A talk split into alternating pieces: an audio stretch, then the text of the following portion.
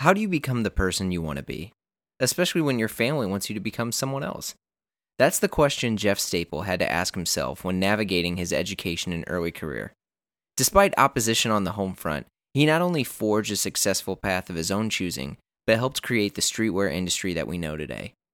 Jeff learned his craft the way a lot of people do now learn from what you need from wherever you can and move on.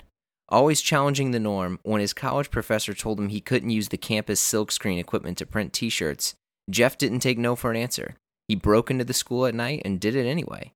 He brought that same combination of resourcefulness and resolve to everything he did thereafter.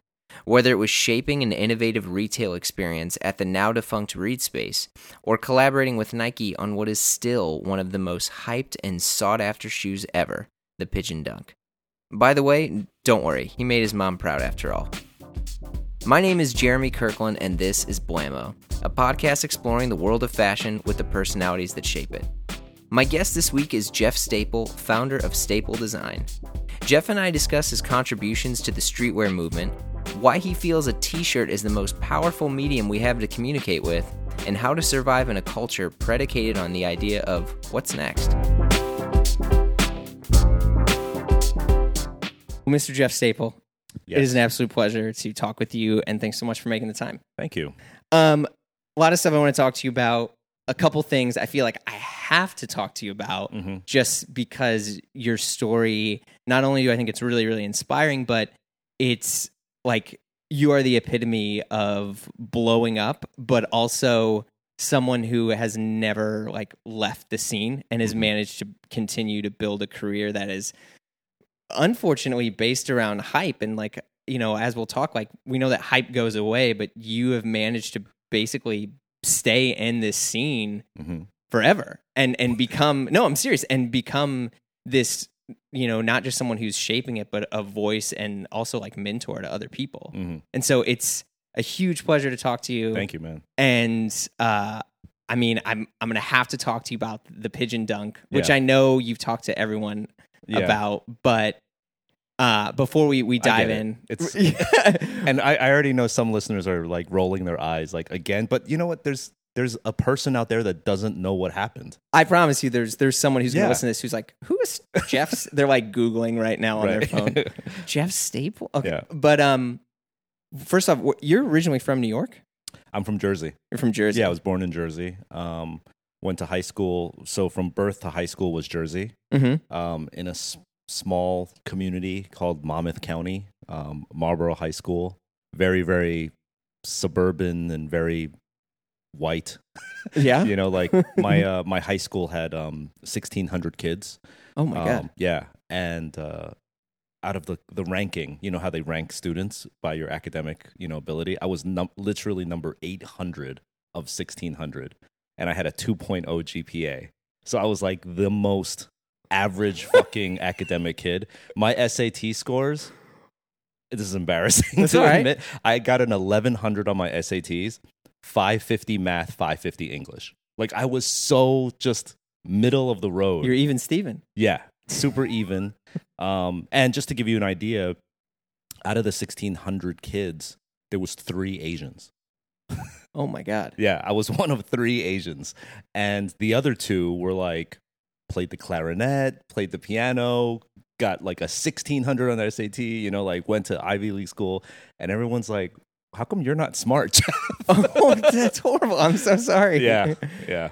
Did you did you feel that sort of pressure because the like you were saying the other Asian kids are were crushing it? Yeah, and also from my family, you know, like they Mhm. emigrated here strictly for the purpose to have me be an American citizen, the first American citizen of like the entire clan, you Okay. know, the first born in America, the first to go to college, and if all goes well, the first to become a doctor. And Oh, the first to make six figures. You know, Yeah. like that's the American dream. And Mhm. the first to have a white picket fence and a Volvo. That's your future, Jeff and so there was a lot of pressure like you know i lived with my parents and my grandparents like in the same house which is very common for asians like generationally to just all be under the same roof Where did where did your parents immigrate from? um, my dad's from china my mom's from hong kong so they're both chinese but my mom flew here with me like in her tummy like strictly so that i could have a passport Oh wow. yeah it was very strategic Oh wow. yeah, which is a it's kind of a common thing back then in that generation.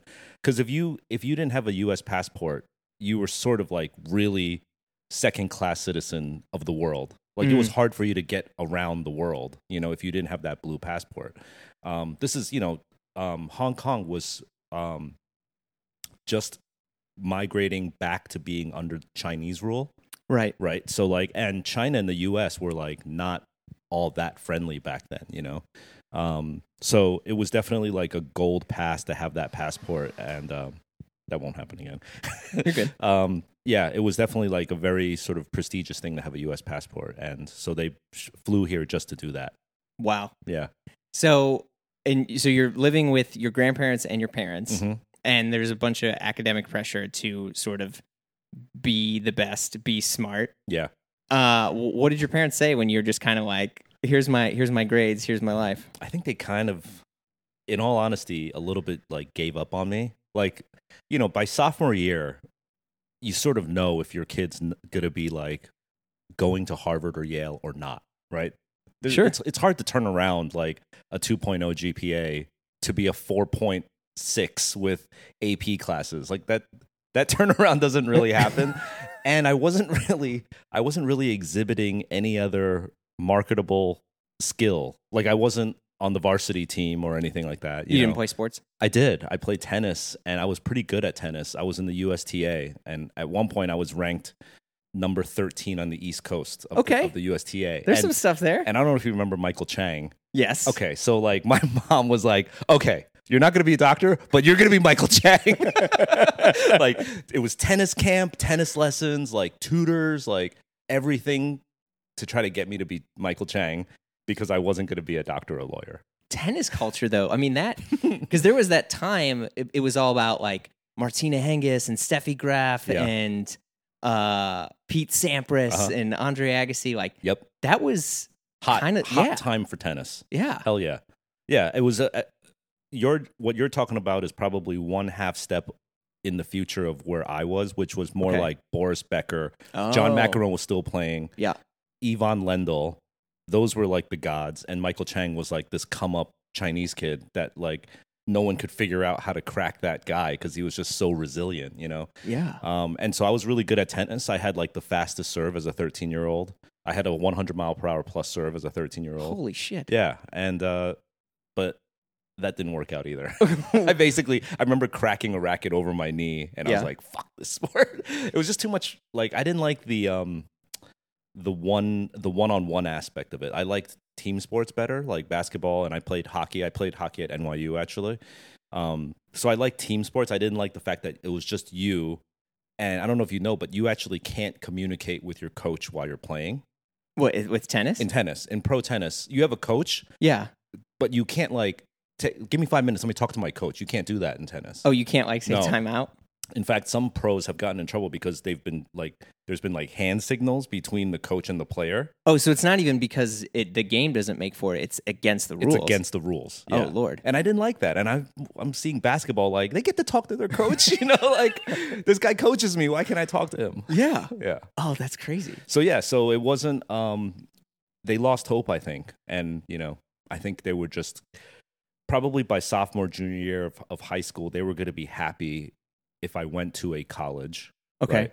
um and if i just became maybe like an accountant or like yeah an accountant or a bookkeeper i think yeah there you Yeah. go so a respectable you Yeah. know mid to high earning salary yeah i think they had very low expectations for me they're like if jeff just manages to survive it'll be fine Are they are they still around? yeah they are You- I'm I'm assume they're pretty proud of you now. yeah um I mean, we're sitting in an office that has your name and legacy like all over it. yeah it's like a museum Yeah, it's amazing. Um, no, my mom is really proud. Um, I actually lost touch with my dad after high school. We had a falling out, Mm. um, and I didn't end up speaking to him for like a good decade, like no conversation. heavens. yeah, and recently we reunited a bit, and we try we're trying to reconcile things, but it's like it's like a once a year thing now. Mm. So I I ha- don't really have a relationship with my dad right now. I'm trying. I'm working on it. Who extended the olive branch, if you don't mind? Um, he did, but only when I started to get famous, which made it worse. Uh, You know, like Im- imagine like 10 years of no contact from your father mhm. and then you get an article written up in a in China, like a Chinese newspaper wrote an article on me Mhm. and then he reaches out and says, "Oh, I saw you're doing really well. Congrats." It's like what if I didn't get written up? Like would you have called ever? right. So it's even it's like salt in the wound, you know. Yeah. yeah so um so yeah but i i was really close with my mom and she's super proud That's awesome. Yeah. Yeah. Family is um the best and worst thing. It's yeah especially as you get older. I think you you realize, and I won't go down this rabbit hole too much, but like you realize that your parents like didn't always know what they're doing, mm-hmm, and even though like the intentions are good, mm-hmm. they screwed up a lot. yeah and, on a similar note like you realize that you know these once a year meetups that i try i try to have with my dad right Yeah. you realize you sit down you have dinner and you're you're having this conversation and it's it's no more interesting than a conversation you'd have with a stranger on a plane right? Oh. And you leave and you're just like, he's my dad, so you're supposed to have this bonding thing, but Mm. you don't. You're just sort of like cordial, right? And and then you ask yourself like, well, philosophically, why do I have to bond with this person? Like if you break it down like almost like a scientist, like really cold, like he shot out a sperm, created me, but like that's it. Like why who says we have to play catch and you know like have these bonding father son moments, you know what I mean? We're just Yeah. two organisms. That's- it's very likely it's just as likely that we don't get along that we, than that we do get along yeah. but I think people romanticize the father thing, and so I and it hits me because I always leave and I'm like, damn, why can't we really bond instead of talking about the weather and like traffic? yeah it, it, that's like so much of, of cultural you know like the everyone has to have this amazing relationship with their parents and everyone has to have you know yeah like you were saying to play catch i mean i don't know where that came from it's like a norman rockwell Yes. painting or something It's like, like, a that Hallmark greeting card marketing campaign. yeah and it's like well relationships are dynamic right. you know like sometimes it's good sometimes it's bad i mean you look at how yeah I, you know I, I can't believe this is like even something like i'm discussing but like, you look at how it affects you know relationships with the opposite sex or the same sex or, Mhm. or you know marriage and Yeah. and like yeah like this shit is not smooth sailing Right. and but the weird thing is i feel that even if you kind of shun family or you shun like best friends or personal friends you your body or something at least speaking from personal experience it's like i feel like i, I got to do something Mm. do you, i mean do you ever feel that like do you feel Yeah. like well because even then like you were discussing like why can't it be like this Yeah. I think I tend to think that's societal pressures because you are exposed to the norm of what it's supposed to be like to have a good relationship, and so you leave thinking like, "What's wrong with me?" yeah. No matter what you know? It's like um it's like buying the diamond for your for your significant other fiance whatever right, right. And like someone said what is it? You have to spend like two years of your salary. You six to s- months salary. oh six months okay. two years i think is the office that's what michael scott does. Okay. So six months of your salary on a ring right? And so yeah. you could a prescribe to that rule and do it right? Sure. or b you could be like no fuck that rule. I'm not playing by those games. Yeah. right? But you still acknowledged it and it's still a thing like that grinds on you. Even if you're anti it you're like i will not let society tell me how much to spend on a ring. A diamond will not represent my love for my woman. It's true. But it's true but it's you still like you gave it that much energy in your life. Yeah. You know? So it's like the same thing with with the thing i have with my dad. Wow. Yeah, and it's funny. My friend, my friend Asa has like this theory that she's met a lot of dudes in streetwear, hmm and she said every streetwear owner has father issues. Every single one. Bobby Hundreds, Nick Diamond, Scott from Tendy, like every single one has like an issue with their dad. And her theory is that if you have an issue with your dad, it somehow triggers your mind to want to do streetwear. oh wow I haven't figured out, but like I haven't figured out the seed of why that might be happening, but it's uh a lot of them do. Oh my god! but I mean, it looks like you did good because you know, and we'll, we'll jump into some of the fashion stuff. But you, that wasn't really the end goal, right? Because you went to NYU for journalism, Yes, I right? went to NYU for journalism. Yeah, so Which is a pretty damn good school. So Yeah. I mean, for being a run of the mill, you know, even Yeah. Steven, that's you got into NYU, man. so okay, so just to frame it up, this is 1993. Mhm. Okay, Um, NYU actually became a good school like in 94, 95. They really invested heavy. In the early 90s, NYU was like, um, if you were in Jersey, you'll understand this reference, but it was like the Rutgers of Jersey. It was like the state university, Okay. right, which it is.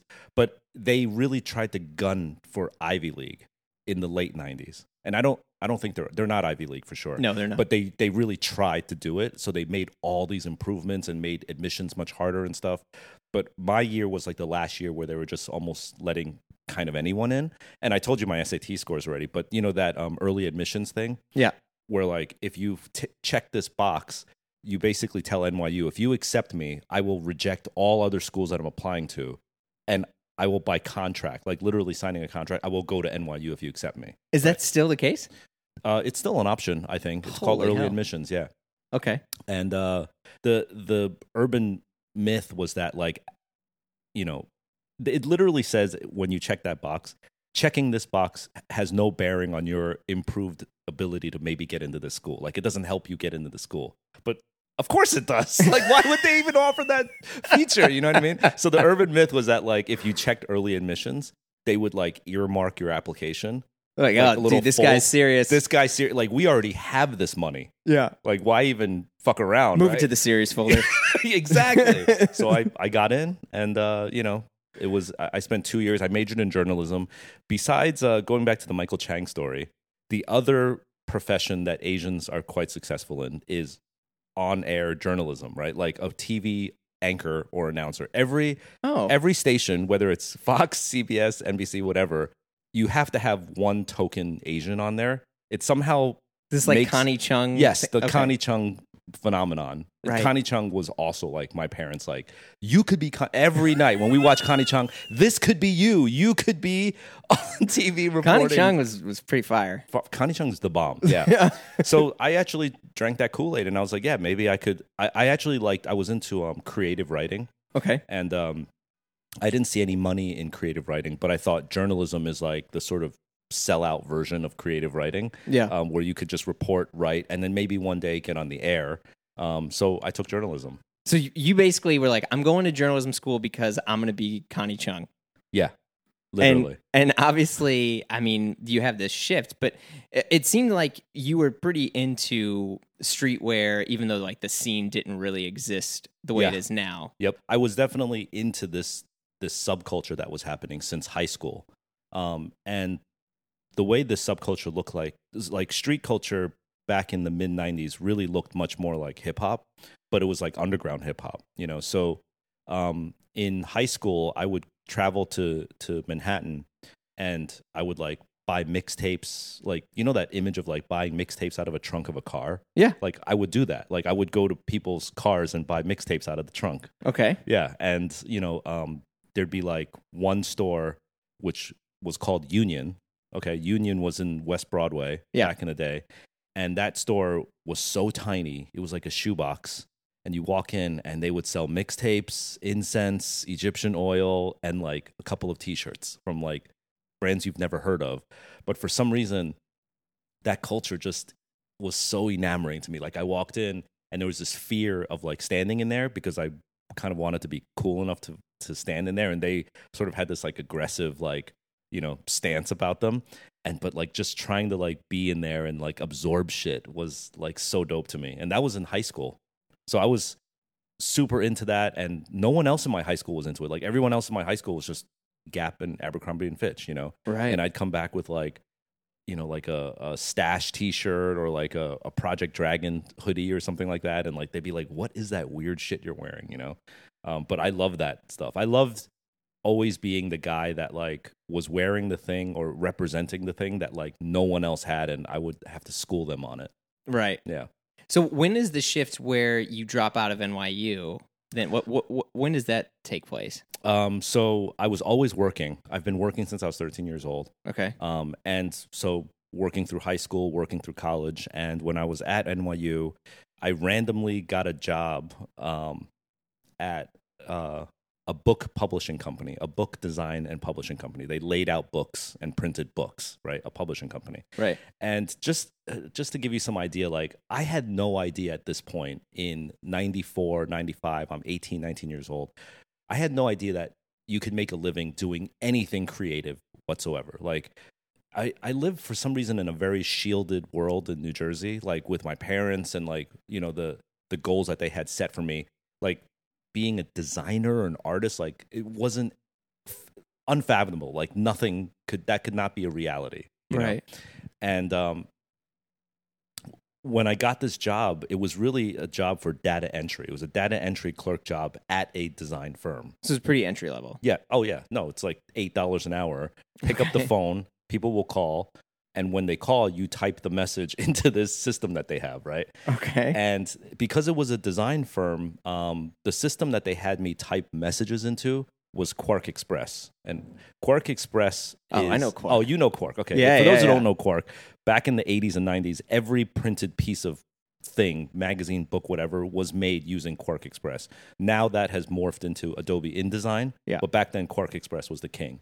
And so I'm typing in voicemail messages in the QuarkXPress, right? And I'm like, why can't I just use Word? They're like, the, the owner Use cork. the, the owner was awesome. He was like a total design Nazi, like typographic. He's like, Microsoft does not respect designers. You know, like we will not use any Microsoft Office apps here. Um, so he taught me QuarkXPress. Um, and so when I was in there, I was just observing all the other designers that were working there, and you know, type artists and stuff. And I was like, man, they're they look like they're having like a lot of fun, and this is like their full time jobs. Um, so I started to just get more and more immersed into that company's culture. Uh, they still exist. They're called Noble Desktop Publishers. They're in Soho. Um, and so the owner started to teach me Illustrator and then Photoshop, you know, and then all these other apps. Uh, and so I started to get into it. And then I'd go back to NYU and I'd be like, hey, I want to maybe switch my major. I, I want to Mm. learn more of this stuff because it definitely hit me in a way that nothing hit me before. Like it, it tugged on my sort of passion strings for the first time, you know? Right. and it was the first time where like I didn't want to leave work. You know, most kids want to like five o'clock you're out, but I like I wanted to stay and just play more. But and I was getting paid to do it, so it was pretty awesome. So I went to NYU and I was like, I want to switch majors. I want to take these classes. And back then, NYU didn't offer. There was no design program at NYU. Mm. Um, so I was like, man, I'm paying like a lot of money for this school, you know, and I'm not getting what I want. Like, I think I'm going to leave.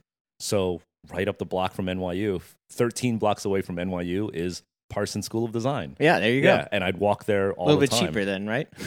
yeah, it was about the same because you have to buy school supplies, which Oh, are mad snap. expensive.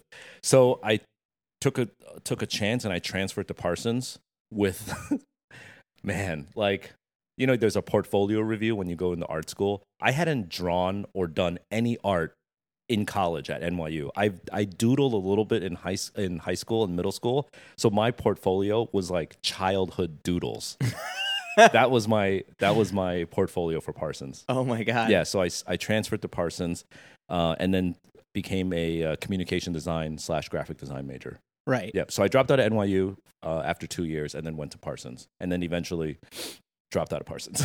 so I, which is interesting and i think you know like y- to me you are one of the first people whom had like it feels like from your journey Mhm. a lot of the stuff that you've done you, you kind of go and you get you, you dip your your toe into it per se yeah. and you learn what you need to do and then you're like okay i'm done i got it i'm out and you basically are continuing to build That's right. That's that's a good observation. Yeah. I don't I don't like to just go through the rigmarole of like, oh, this is a four year program. Let me just finish the four year program. No, it's like I've gotten everything I need. Yeah. Let me now bounce. and this is you know and so staple design is this form around this time i mean or did was it is it did it go a little bit later It went it went a little bit later. Yeah, I, I transferred to Parsons. Um, the other thing that I, I did of note um, back then was, in addition to the job at Noble Desktop Publishers, I got an internship at a company called PNB Nation. okay And PNB Nation was, unbeknownst to me, like at the time, one of the grandfathers of streetwear. It was uh, it was a brand owned by four people. Um, one was a Korean American, one was a Chinese Jamaican, one was Jewish, and one was um, Japanese black. Okay. Okay, so, so, it's a like big the United pot. Nations melting pot. Yeah. And they came from hip hop graffiti roots, but then they had graphic design and, and high level design sophistication, which to me is what street culture is. Uh, and they built like one of the first streetwear brands, you know. And I was an intern there just packing boxes and stuff. But the owner of that company, his name is Brew McHale. He works at Nike now. Um, he was one of my mentors, and like he just taught me about the idea of of communicating ideas, which is what a designer does. Um, and they just happen to be using like fashion as Mm. the medium for that. Other people might make a magazine or might make you know a, a blog or or a, uh, you know a podcast, but they were using fashion as the medium for communicating ideas, and I thought that was like so powerful. Um, I still think it. I th- I still think the T-shirt is like the most powerful medium that we have as a form of communication. You know, even if you decide that you want to wear a blank T-shirt, you know, you're saying something about yourself. Like every day, I take the subway and I look at everyone, and everyone made a conscious decision on what it is that they were going to put on their bodies that morning, and that says volumes about them. Even if even if it's the guy that's like black 501s, black T-shirt, black Chucks, hmm you're still saying a lot about yourself, even though you're trying to be the guy that doesn't say anything about himself with fashion. Interesting. You know, but of course, the guy that's wearing head to toe Supreme with hood by air pants and fucking like you know Kith shoes on, obviously he's saying a lot about himself too. But you can't escape it, even if you're nude. even if you're nude, you're saying a lot of you're saying a ton about yourself if you're nude on the subway. well, wait, let's hold on. Let's talk about the T-shirt for a second. Okay. So, what?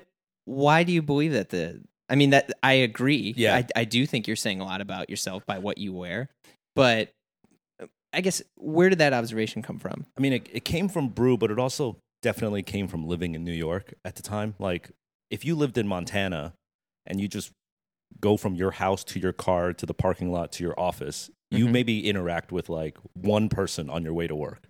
Right. We interact with thousands, if not tens of thousands of people on our way to work. And I Yeah. I live 15 blocks away and I see hundreds of people, right?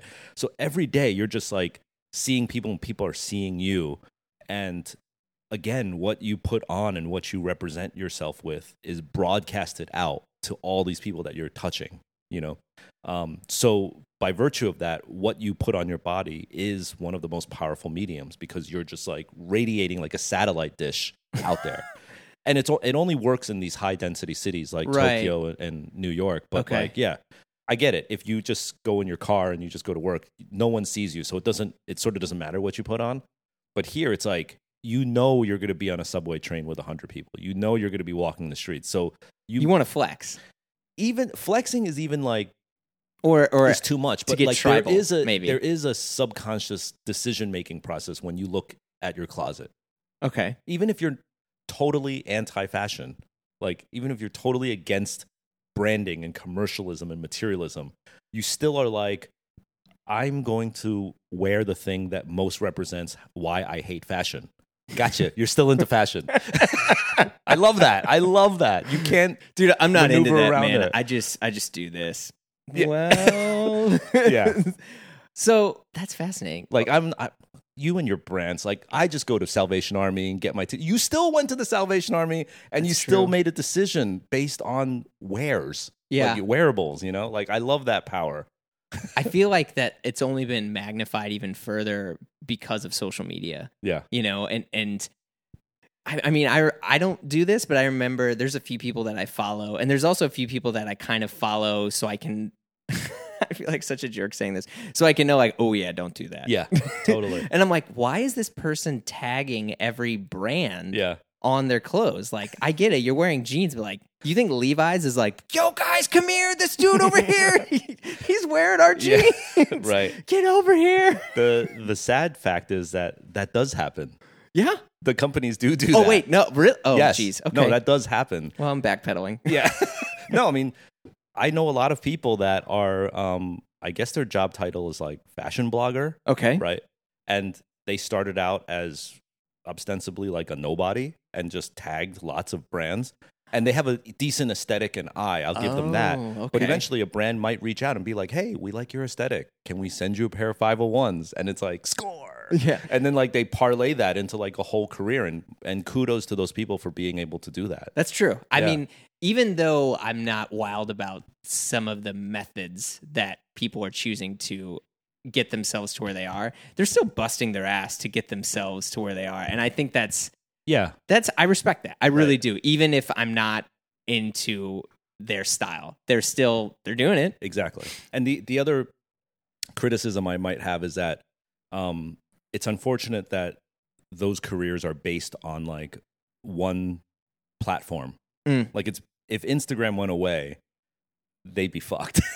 you know, so like I, I urge young people that are really killing it on the gram Okay. to like diversify and figure out how you can extend beyond Instagram and figure out how to bring your brand to other platforms and more importantly into real life because Oh, real life. Are you Real saying that Instagram is not real life? yes Oh.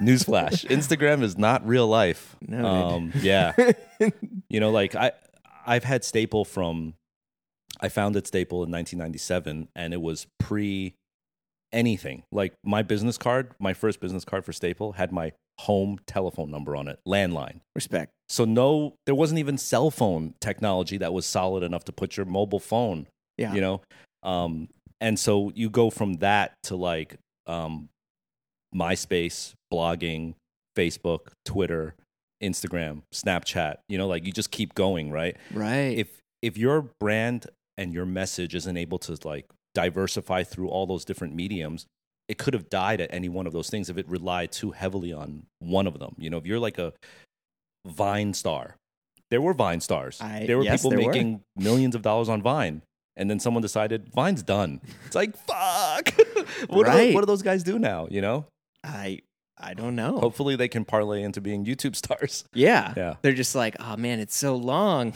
i know Why do I feel this? where do i get all this content from I'll repeat the vine 50 times on YouTube. right Check. yeah Every wardrobe needs a good shirt, and for me, a good shirt is all about one thing fit. Does it fit in the shoulders? Is the length right? Collar? Shirts are more complicated than you think. Look, if you want to buy a shirt off the rack like a clown, be my guest. But if you want a custom shirt that fits, you need to check out Proper Cloth. Proper Cloth makes it easy for men to buy custom shirts, and with nearly 10 years in the industry, they're doing it right. With fantastic customer service, helpful measuring guides, and incredible fabrics, Proper Cloth will take care of you, and you're going to get a shirt that fits right. I have four shirts from Proper Cloth, and I can't imagine going anywhere else for shirts again. From my casual button downs to my dressy spread collars, I'm slowly transitioning my entire shirting wardrobe over. Right now, Proper Cloth is offering a special deal for Blamo listeners for $20 off their first purchase. Visit propercloth.com forward slash Blamo and use code Blamo to save $20 on your first shirt. This means you could get a killer custom shirt for under 100 bucks all in. I would start with either a simple blue Oxford or their wash denim. You can't go wrong. And with their perfect fit guarantee, if it doesn't fit right, let them know what you want change and they'll alter or remake it for free.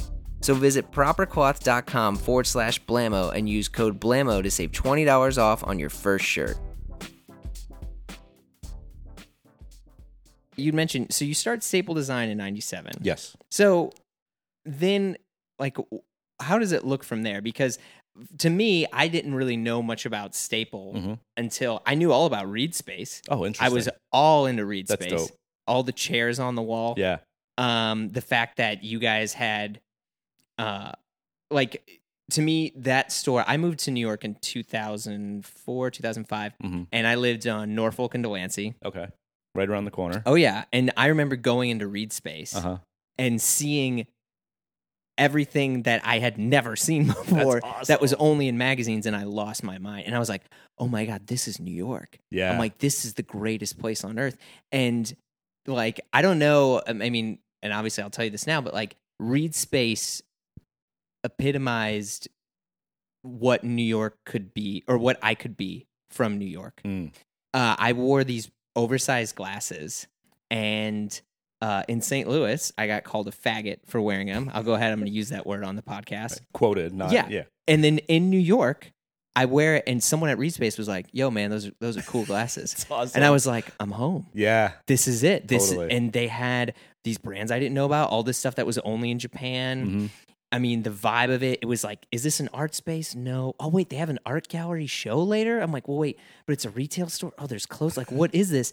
It was home. It Yeah. was, it, it is a huge reason why I felt, because I not only was I into reed space, but I was so inspired that I was like, well, maybe I could be a part of this Uh-huh. industry. Contribute in some way to this community. Yeah. yeah, it's like maybe you know, okay, like well, if because they got people who are making art, they have people who are making you know air fresheners, Uh-huh. they have people who, all sorts of stuff. Yeah. Like this is the place to me, Yeah. and so.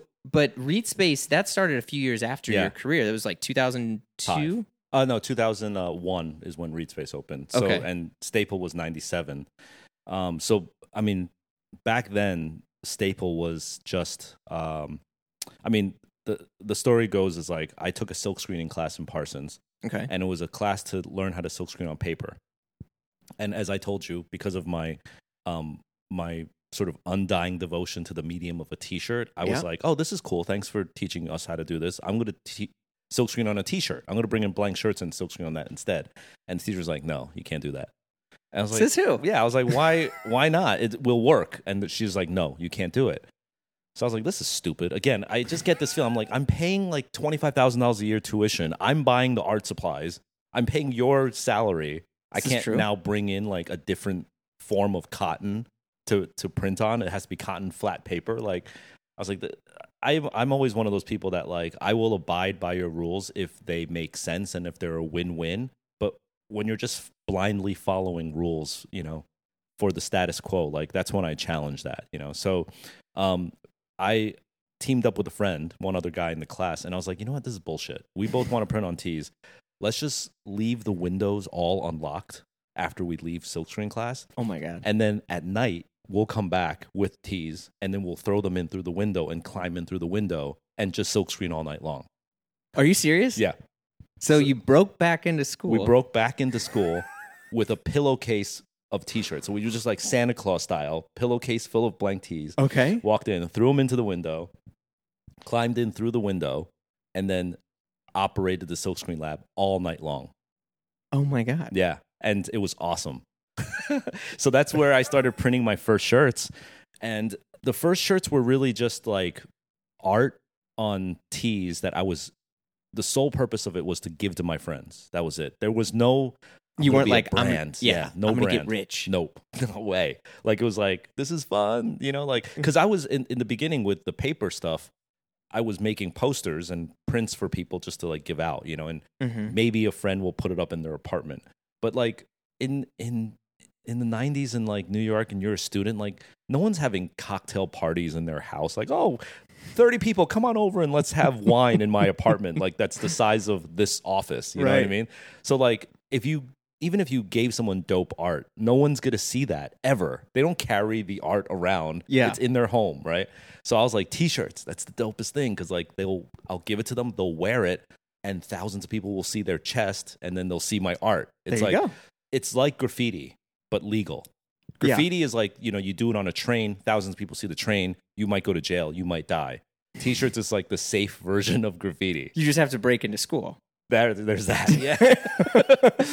yeah, there's that. Um, so yeah, so I, I started printing tees, gave them out to friends. Um, fast forward a little bit to March 7th, 1997, which is my birthday. Okay, I was 22 years old. I just turned 22.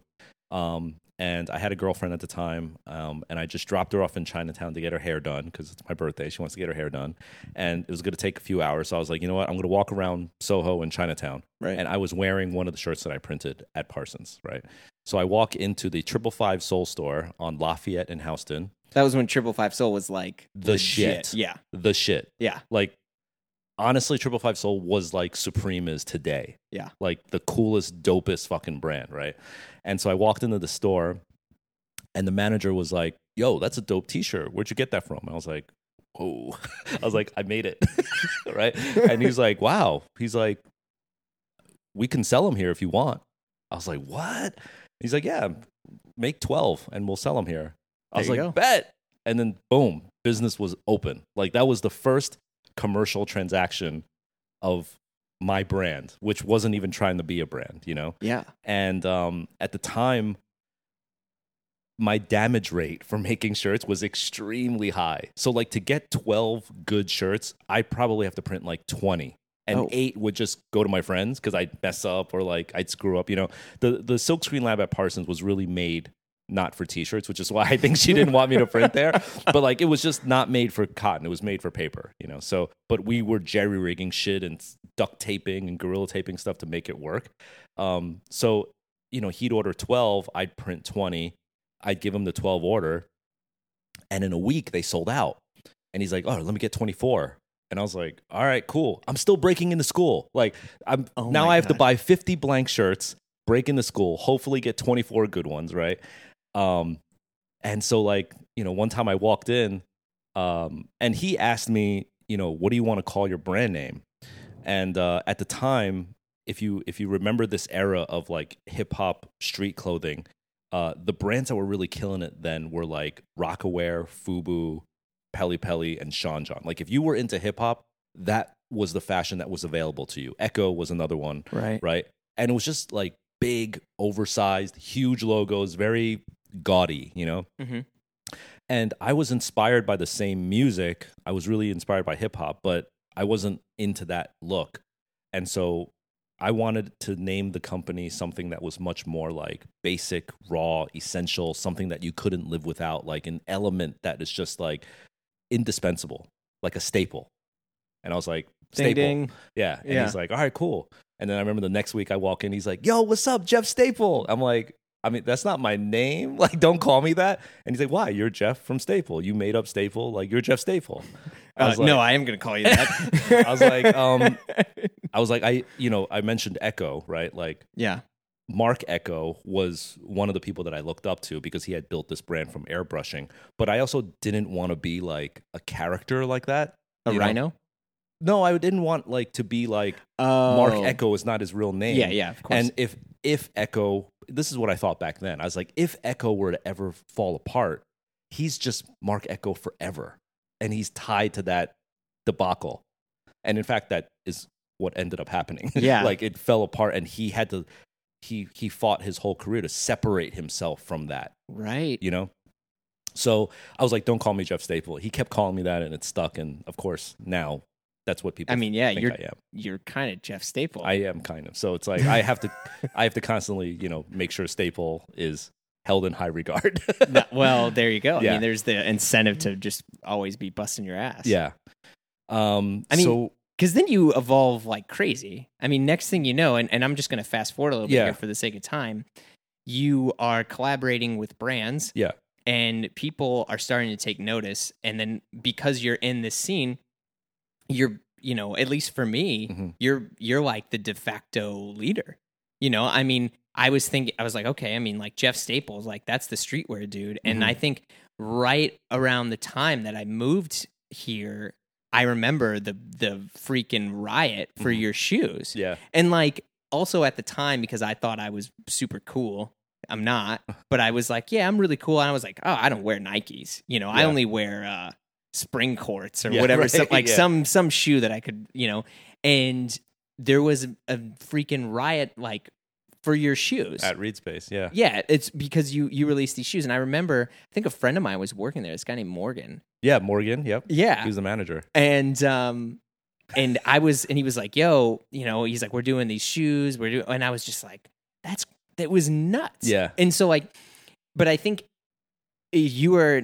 I mean, obviously, there's talent, there's your drive, there's all this stuff that made up, um, you know, like staple design, and then this this world. Mhm. But I think it was like this perfect mixture of also how the world was starting to get more into streetwear Yeah. and like it was you you were kind of at the center of it all because then shoes at least for me Mhm. i'm like why are these a big deal i remember i went into supreme this is when you could just walk in there Yeah. and i bought the they were called like the meatball dunks Uh-huh. and they were like patent leather and they had like chili pepper things at- that were hanging at the end Yeah. but it was like the italian sort of thing and i remember i wore them and i was working at apple and someone was like dude why are you wearing those shoes like you should put those on ice and i was like no man these are Yeah, yeah. but like It was the birth of Yeah, it was Yeah. definitely like all of these things happening with like fashion and music and sneaker culture. and that was you uh, it wasn't me. It Well, was you I was a there- big, I was big part of that. I was able to revolve around these planets all together. You know, like a lot of people don't know that I designed like the first 20 issues of the Fader magazine. And I designed album covers for Rawkus Records, which was Mos Def, Talib Kweli, Common, like Company Flow, you know, like, and so it was hip hop, it was fashion, music, culture, it was sneaker. I was a sneakerhead since I was six years old, which we didn't even touch upon. But I've been a Nike head for a really long time and then fashion as well with the staple clothing line and retail like this sort of new um retail experience that you described which was like what's typically now called just like lifestyle boutique retail Yeah. back then it was like people were like what the hell is this space Yeah. you know that was the number one question we got we got and so if you add up all of those things it makes it feel like i'm the inventor of streetwear but actually i was just revolving around the right circles at the right time Well, that's very humble of you. I'm just going to disagree and still say that you're that you're behind it. But that's yeah, and I I totally looked up to you, and like you were the, just this, you know, this person like up on a pedestal that was you know sort of dictating like stuff that was going to be hot and stuff that wasn't because the in you know I didn't know about Yeah.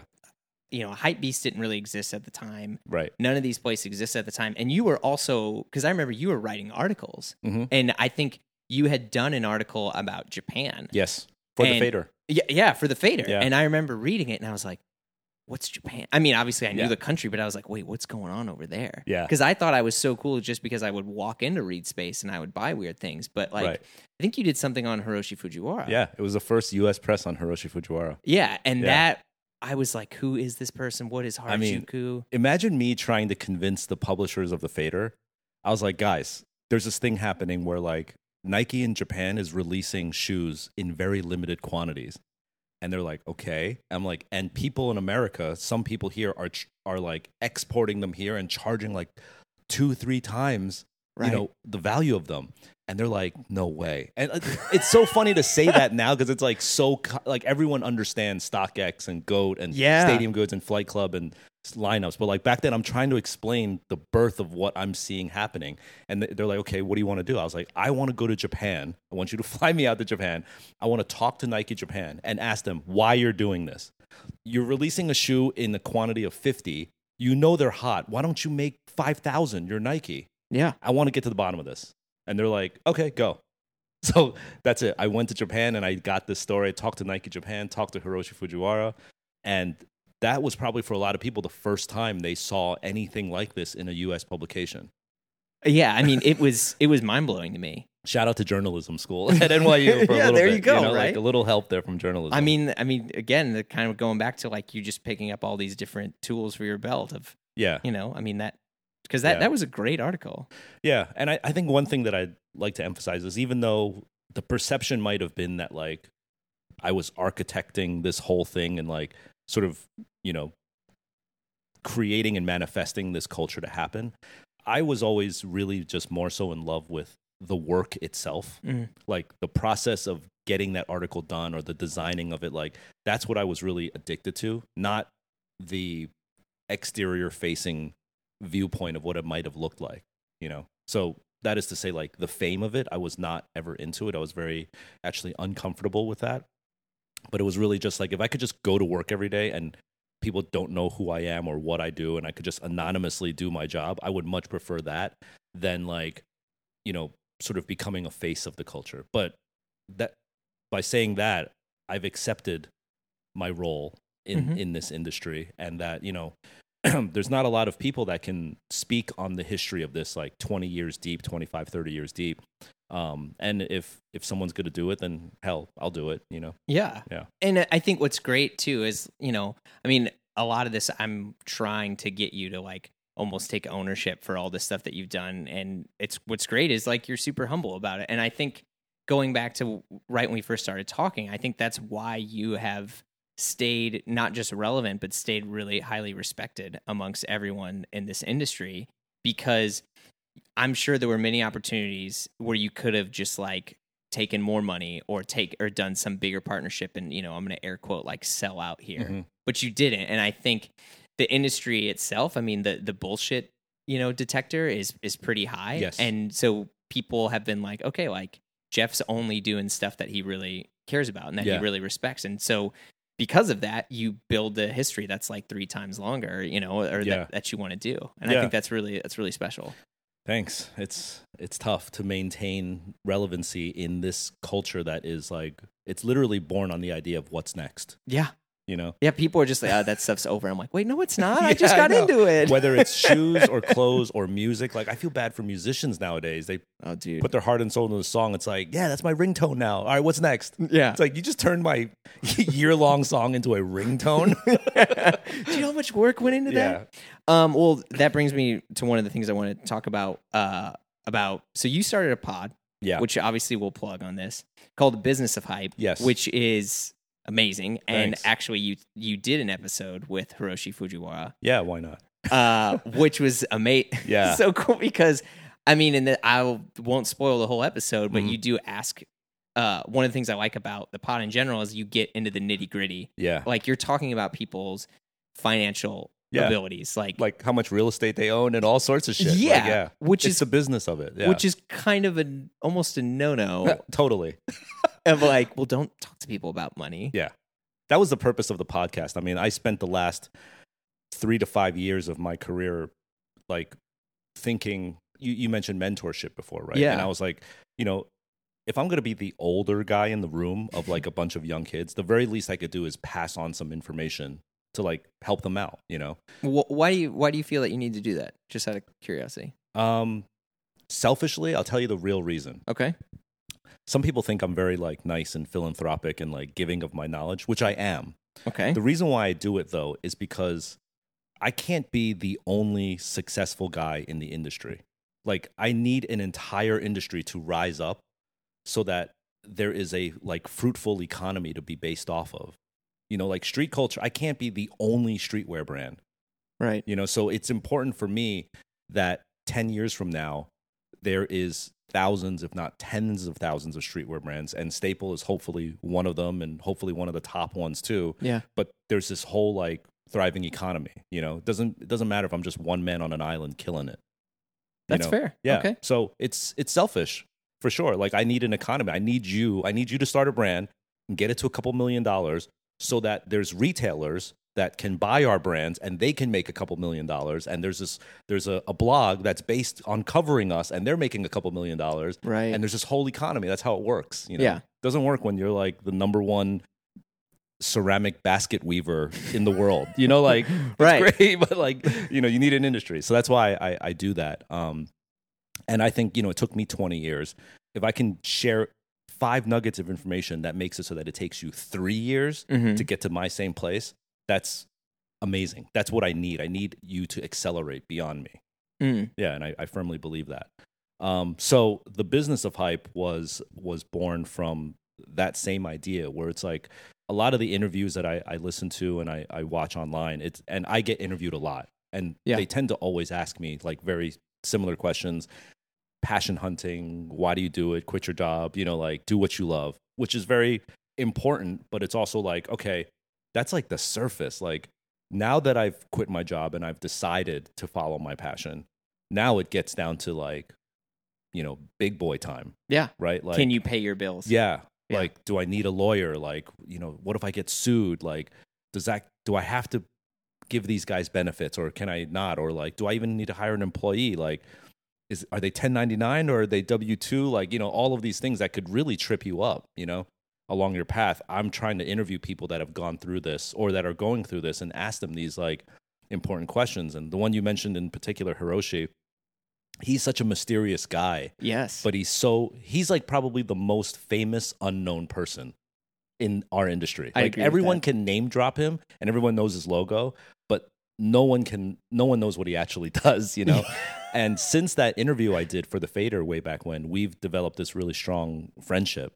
Um, and i think there's a level of trust with a lot of people that i interview that when we're talking it's like it's mano a mano. Like it's we're Right. mates. We're going through the same shit. So like you know yesterday i just had a long conversation with um i won't say his name because i don't want to put him out there but like an artist friend of mine who's very very very successful and we had like an hour long conversation about whether to get whole life or term life insurance I shit you not. I can show you the thread. He's like, whoa, whoa, whoa, whoa, whoa. Whole life for real? not not term. I'm like, nah, son. Gotta go whole life. Oh, really? See, I'm in camp term. but But anyway, these covers are like it's like people who aren't hypees are like, what? That's what they're talking about. you know, like, yes, that's what we talk about. Like, this is some adult shit. You Yeah. know?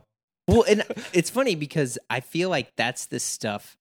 You know, I mean, uh, sure, life insurance, but uh, employees, trademarks, Yeah. lawyers, all that stuff.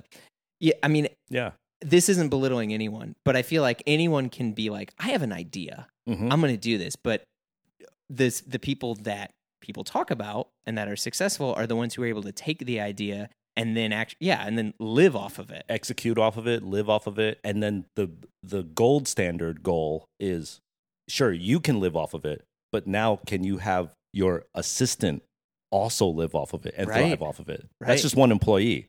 Now have 15, 20 people.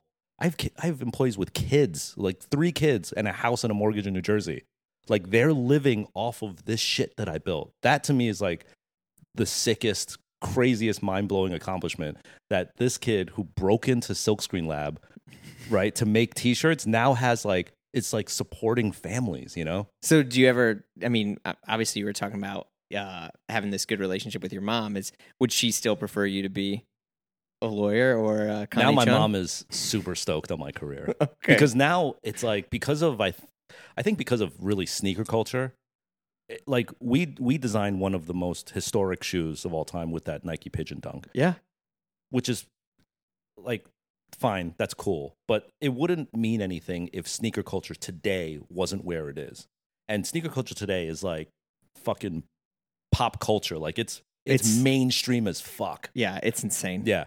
And so if you get into sneaker culture today, which I know a lot of people like just this year started collecting shoes, Mhm. right, for the first time, they're going to start doing their homework on the history of it. And then eventually, probably within an hour, they're going to learn about the Nike Pigeon Dunk. Yeah. So like now it's become this mainstream thing where like my mom will be on a flight and you know they'll she'll start talking to the stranger next to them and they'll just be like, "You're the mother of Jeff Staple who did the Nike Pigeon Dunk," and so she's so like proud and stoked now. Like people at her office, like in HR and in like in IT department, are like fans of me. That's awesome. Yeah, so she's like super stoked now. So, with all that stuff, I mean, do you feel that you have to work harder because, like you were saying, that you are kind of obviously you're you're on a team, Yeah. but do you feel that you have to push yourself even further because people are kind of counting on you? No, Yeah. Well, No, at least I'm at. I'm at the point in my life now where honestly, I can't work any harder. Okay. Yeah. So you feel well, it doesn't matter. You're already doing it. I'm I'm such a productivity efficiency life hacker. Okay, that like every single minute and second of my day is fully maximized, and the only way to get more out of me is to invent cloning. That's Okay. the only way, right? So I'm old now. Like I'm in my 40s. I'm 43 now, right? And I'm married. And like now I'm at the point in my life where I have to figure out how to um free myself and take up like get less busy so that I can think more on like a 30,000 foot level, you know. I'll give you like um I have a lot of chef friends, so I'll give you like a cooking analogy. Okay. I need to figure out how to like get out of cooking every dish and doing the dishes so that I can like think of the next restaurant. okay. You know what I mean? So that brings me to one of the last questions. So if you die, Yeah. what happens to this place? Who who who do you know or who is here? You don't have to say the name. I don't. Yeah. But like, is there someone that you feel that you've mentored enough that you're like, yeah, they know what they're doing? Oh, that's a great question. And you know what the beautiful thing is? If I die tomorrow, everyone in this office right now could run this company without me. Really? Yeah. That's amazing. Yeah. Uh, That's probably like one of the, my most proudest things is that like everything that I've built up, not only did I build up like great ideas and great designs and great drops and shit, Yeah. but I more importantly, I built up the infrastructure and the formula so that all of these people would be like, this is the way Jeff would have done it. And this is the formula how he did it. It's in a Google Doc, it's in an Excel spreadsheet somewhere. Sure. And like you can follow it now. So I mean, dude, who cares about shoes then? If you're able to do something like that, that's a real legacy. That's amazing. Yeah, that's what I'm most proud of. And I could, I say this all the time to my wife. She hates it when I say it, but like I could literally die tomorrow and it'd be totally fine. Or not even die tomorrow. Like a doctor could tell me, Yeah. you have 24 hours to live. And I'd be like, yeah, cool. totally cool. Like, yo, I've I've lived some amazing lives in this 43 years. Right. And I'm so satisfied. It's beyond my wildest dreams, the people that I've met and and you know, like the experience that I've had that like I feel like I've actually robbed others of their lives. That's how good my life is. That's fantastic. I I don't think there's anyone I've talked to who could say what you just said. Really? Yeah, and I mean You that. talk to some like I talked to some dope people. Yeah. No, I'm done. Like I'm so, like everything from like 30 years old on has been gravies and cherries on top. Yeah, and Yeah. I just just so the listeners understand, I'm not wishing anyone die or ill will towards No. anyone, but it's I it this is more of a question about like, you know, how proud are you of what you've done and and do you feel that you did it, you know? Yeah. Well, again, Jeff, I can't thank you enough for being on this. Yeah, man. I Uh, mean, we could go on for hours. I know, I know. I'm I was trying to, you know, for the sake of time be be respectful. and thank you for what you said about Reed Space. That was that was really the goal of of Reed and it was an it was an unconventional business plan to do that, but how it affected you is the exact ROI that we were looking for for people who came to Reed. Well, you won. Thanks, man. Congrats. Thanks so much for talking. It was Yeah, good talking thank to you. Bye. You've been listening to Blamo. Our theme music is by Tanlines. If you like this episode, there's tons more to listen to at blamopod.com. Listen to Blamo on Apple Podcasts, Spotify, or wherever you get your podcasts. While you're at it, tell a friend and leave a review. It helps let others discover the show. Follow us on Instagram at Blamo Podcast or send us an email at info at blamopod.com. Still want to connect? Join our Slack group and chat with other friends of the pod. Thanks again for listening. See you all next week.